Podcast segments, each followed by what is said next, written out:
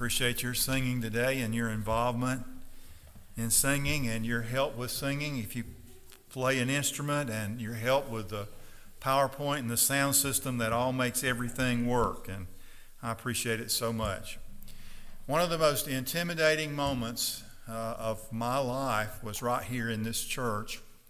We had a funeral, and uh, a former, sem- former college professor and seminary professor uh, of mine was at the funeral here in this church. He's Dr. Don Stewart. Some of you know Dr. Stewart. He's been an interim pastor at this church. You may be personal friends of his, as was the family in question at that time. I was preaching the funeral, and I learned just before I came out that, that Dr. Stewart was in the audience. And I was highly intimidated by the fact that he was here hadn't seen him in decades, and of course, he'd never heard me preach. And so that was my thought as I was preaching the funeral. Dr. Stewart is out there listening to me. He was a great, he made a great impact in my life. I, I counted it a privilege to have him here, uh, but I also was intimidated by his presence. So I want you to think about whether or not you would count it an honor and a privilege to have the Lord Jesus come to your church, how would you feel if he was here? How would you feel about, how would I feel about my preaching? How would you feel about your singing? How would we feel about how our church looked? Uh, and what if, what if he came? Should, if Jesus came, should we invite him to preach? And we, of course, we would, and we would hopefully sense the great privilege of his presence. Well, in the New Testament, we see that Jesus, in fact, did go to places where his people gathered together to worship. And on occasion, he himself would take the opportunity to speak, to teach, to read the scripture. And so, as we look at Luke chapter 4, we're going to find one of those incidents, or a string of them, really, and we're going to talk about the privilege of the presence of the Lord Jesus Christ. So, first, we'll just look at the place of his presence. Number one, that's number one, the place of his presence. Where did Jesus go? Well, we see here uh, Jesus returned to Galilee in the power of the Spirit. This is Luke 4 14. And news about him spread through all the surrounding district, and he began teaching in their synagogues and was praised by all. That's simply where he was. He went to their synagogues. That would be like Jesus coming to Lucedale and going from church to church. But I want you to think about our church and Him coming here. We would be pleased to have Him here. Uh, we should expect Him to be here, by the way, because we have, of course, the promise of His presence that wherever two or three are gathered together, He is there in the midst of them. So think about that now as we think about, as we look at this story. The, those synagogues in that region became the place of his presence. Does Jesus come here? Do we acknowledge his presence when he is here? Are we uh, keen on pleasing him with what we do here? Ple- keen on pleasing him by the way we sing. Me, keen on pleasing him by the way that I preach. Keen on pleasing him by the, by the personal, by the appearance of our church are we concerned about those things? Second, we just want to consider the purpose of his presence. What in the world did Jesus go for? Why was he there? You know, uh, what, what, was, what was his purpose overall? Why did God send him? Uh, not just to one synagogue, but to synagogue after synagogue, because we see that he was going to all of their synagogues. And, and what did he intend to do once he got there. What was his mission? What was the mission that God had given him? We see that in the next verses, verses 16 through 22. And he came to Nazareth, where he had been brought up. And as was his custom, he entered the synagogue on the Sabbath and he stood up to read. I guess he took opportunity or they gave him the privilege, uh, maybe as a visiting rabbi, to, to read. And notice, I can't help but think as I read the verse today about the verses we read this morning. And he took the book, or the, it wouldn't have been a book, it would have been the scroll of Isaiah, and it was handed to him. And he opened the, the scroll, the book, and found the place where it is written. And this, this passage is written about him. It was written about his purpose. It was written uh, regarding why God sent him. It was why he was in their synagogue and why he was in every synagogue.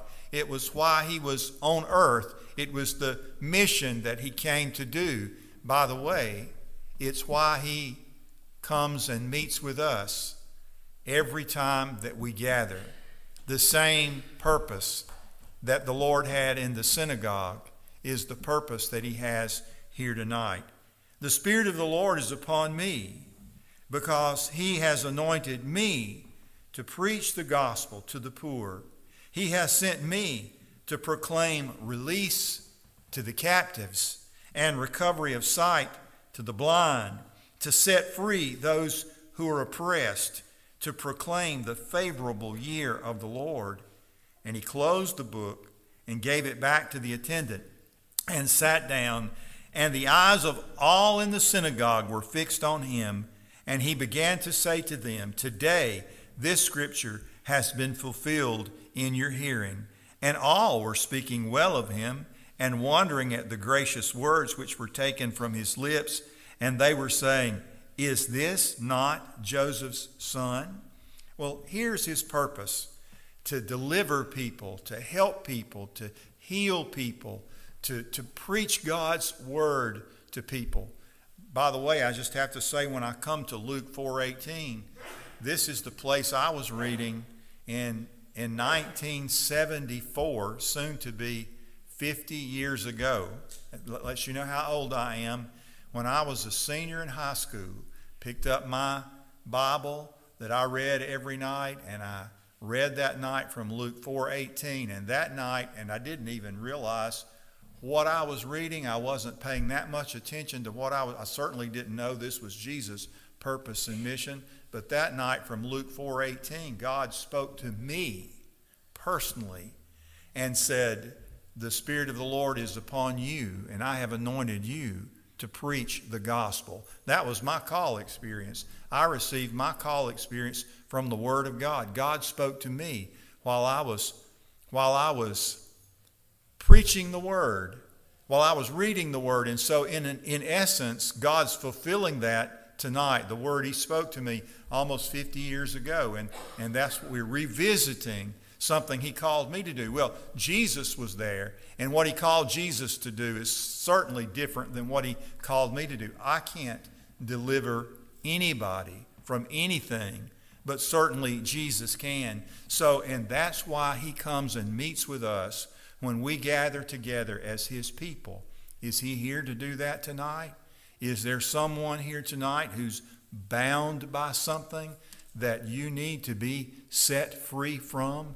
Is there someone here tonight whose eyes are blinded to what God wants you to see, and tonight He's here to open your eyes? Is there something you need to hear tonight that He is here to say to you? Is, he, is there someone here tonight who needs to be called from this passage of Scripture? And tonight, God would call you and He would say to you, I have a mission for you. I'm going to put my Spirit upon you.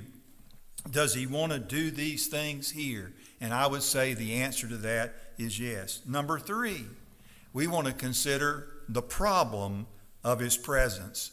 What in the world problem would there be with Jesus coming to church?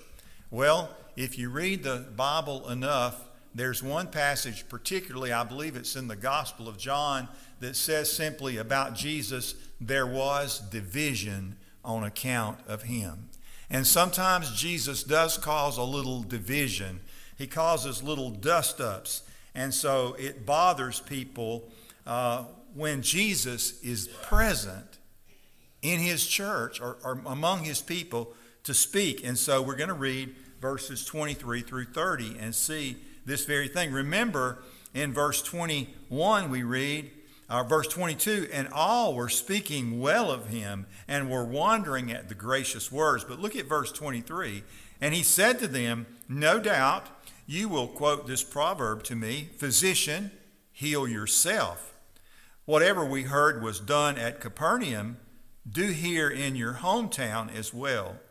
And he said, Truly I say to you, no prophet is welcome in his hometown.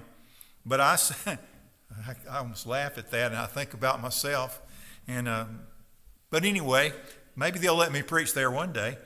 But I say to, say to you in truth, there were many Israel, widows in Israel in the days of Elijah when the sky was shut up for three years and six months, when a great famine came over all the land. And yet Elijah was sent to none of them, but only to Zarephath in the land of Sidon, to a woman who was a widow.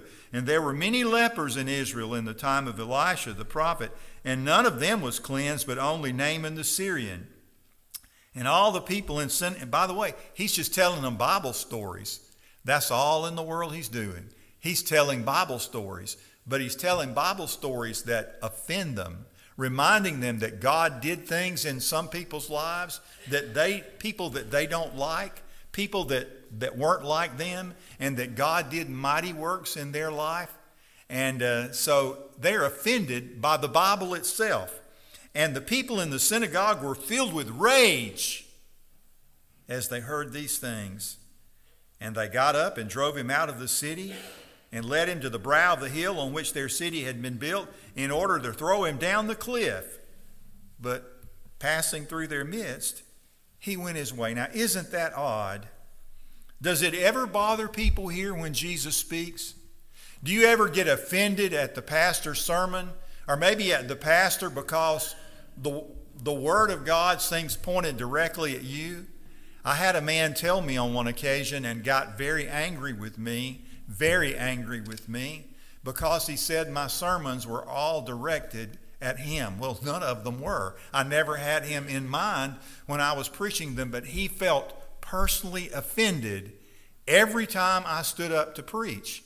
But it wasn't me. I suppose God was speaking to his heart, or maybe he just felt some inherent gift. What, what kind of things bother people? Usually, the things that bother us when God speaks are things that, that He recognizes don't belong in our lives. We get offended when He begins to, as we said, somebody said in Sunday school this morning, a question was raised and they said in jest, You've begun to meddle now. Well, when, when somebody says you're meddling or you're, you're, you're, you're, you're getting into our business, that's what God does. It's His business to get into our business. He speaks to things that trouble us, that convict us. He convicts us of our sins, and He convicts us and calls us to change. Now, number four, we need to talk about the people in His presence, the people who were who Jesus expected to be in the synagogue. Who, who, who shows up at houses of worship? Who showed up at houses of worship in the Old Testament? And who shows up at houses of worship today? Well, look at chapter 4. We're going to read verse 30 and then verses 33 and 34. Well, we read, already read verse 30, so we'll read verse 31. Uh, uh, let me just start at verse 31 before I get lost. And he came down to Capernaum, a city of Galilee, and he was teaching them on the Sabbath. And they were amazed at his teaching, for his message was with authority. In the synagogue, there was a man possessed by the spirit of an unclean demon.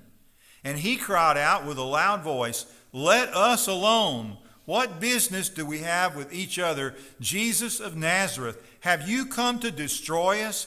I know who you are, the Holy One of God. So there was a demon possessed man in God's house, in, well, the synagogue. In the synagogue.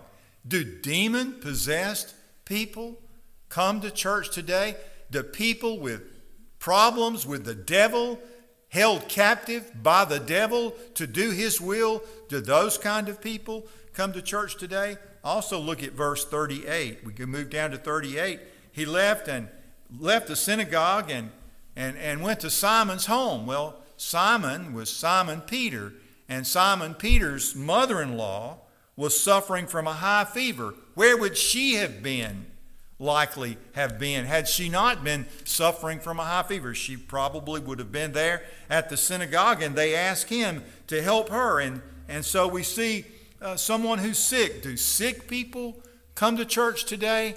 People with sickness, illness, and, and diseases uh, that they don't have the power to do anything about? I like to read from Luke, and I like Luke's perspective, especially when it comes to sickness, because Luke is a physician and he, he uses unique words and, and he has that unique perspective and he looks at things in that way.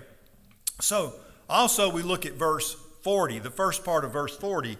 While the sun was setting, all who had any who were sick with various diseases brought them to him, and laying his hands on each one of them, he was healing them. So, are these people here? I'm just asking, these were the people that found their way into his presence, whether inside the synagogue or outside the synagogue. Isn't it his purpose to deliver people from various kinds of captivity? This demon possessed man, isn't that the very reason that, that Jesus came? So here you might be tonight and you might say, Well, I, I have this captivity uh, to the devil. I'm bound by something. I'm in bondage to something. Look, I'm glad you're here. That's why Jesus is here.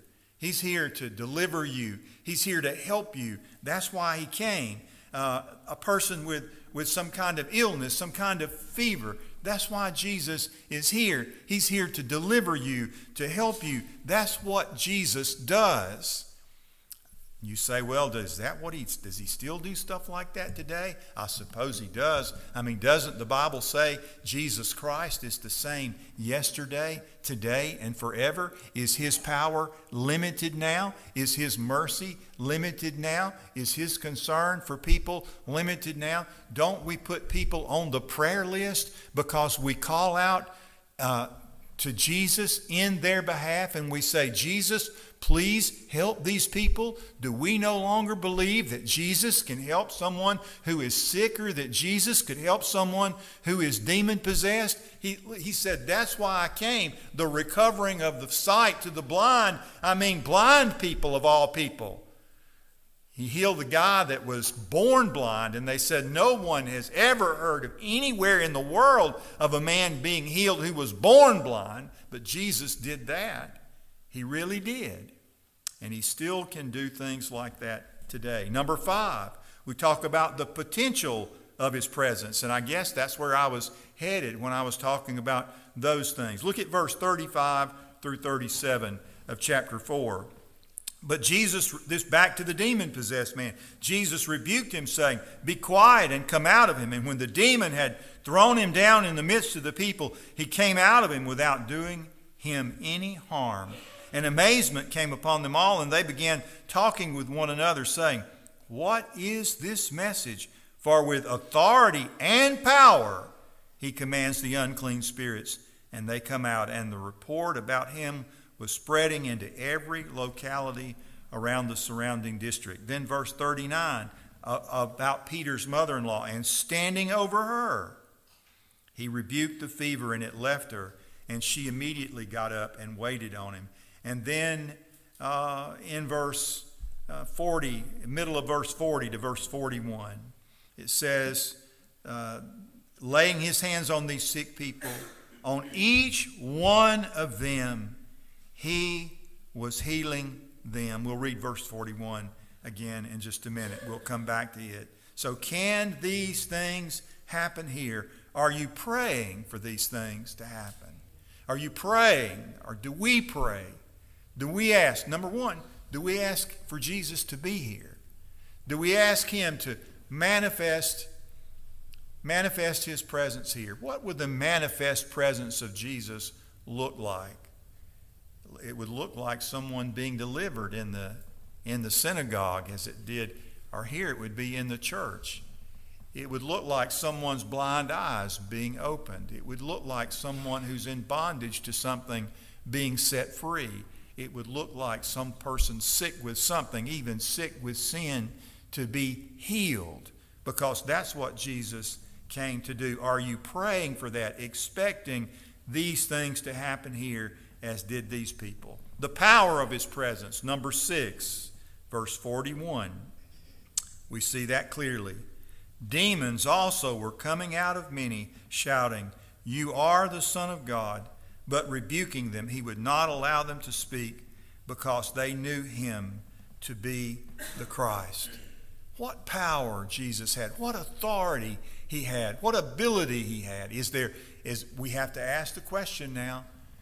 In the Bible, we see the angel Gabriel said to Mary before Jesus was born, nothing will be impossible for God. God asked, we've been looking at Abraham on Sunday nights. We did for a while. And you remember God uh, asked Sarah, He said, Why did Sarah laugh? You know, I'm the God of all flesh. Is anything too hard for me? Nothing is impossible. Do we still believe that? That, that the God that we serve is not God almost, as we sometimes look at him to be, but instead is God Almighty, a God who can do anything, who can change any person, any person, transform the life of any person. Well, the next thing, the last thing we need to see is that this time that Jesus was moving from synagogue to synagogue, moving from place to place, giving these people the privilege of his presence. Here's what's very important, and the last thing I want to say that, it, that there was a passing window of opportunity. Verses 42 through 44. When day came, Jesus left and went to a secluded place, and the crowds were searching for him and came to him and tried to keep him from going away from them. But he said to them, I must preach the kingdom of God to the other cities also, for I was sent for this purpose. So he kept on preaching in the synagogues of Judea. He visited synagogue to synagogue, and there was a passing window of opportunity for those people to respond. They needed to recognize and take advantage of his presence. I want to read you the words of a song that uh, it's a song that's special to me. I like it particularly when the group Selah sings it, and it's called The Gentle Healer. Let me just read you the words. The gentle healer came into our town today. He touched blind eyes, and the darkness left to stay. More than the blindness, he took their sins away the gentle healer came into our town today. The gentle healer came into our town today. He spoke one word. That's all he had to say. The one who died just rose up straight away. The gentle healer came into our town today. Oh, he seems like just an ordinary man with dirty feet and rough but gentle hands. The words he says are hard to understand and yet he seems like just an ordinary man. The gentle healer, he left our town today. I just looked around and found he'd gone away. Some folks from town had followed him. They say, The gentle healer is the truth, the life, the way. We have an open window of opportunity when we recognize the Lord meets with us and so tonight, should you recognize the Lord is speaking to your heart, we've been graced with the privilege of His presence. And whatever He says to you, then you need to do it. Let's pray.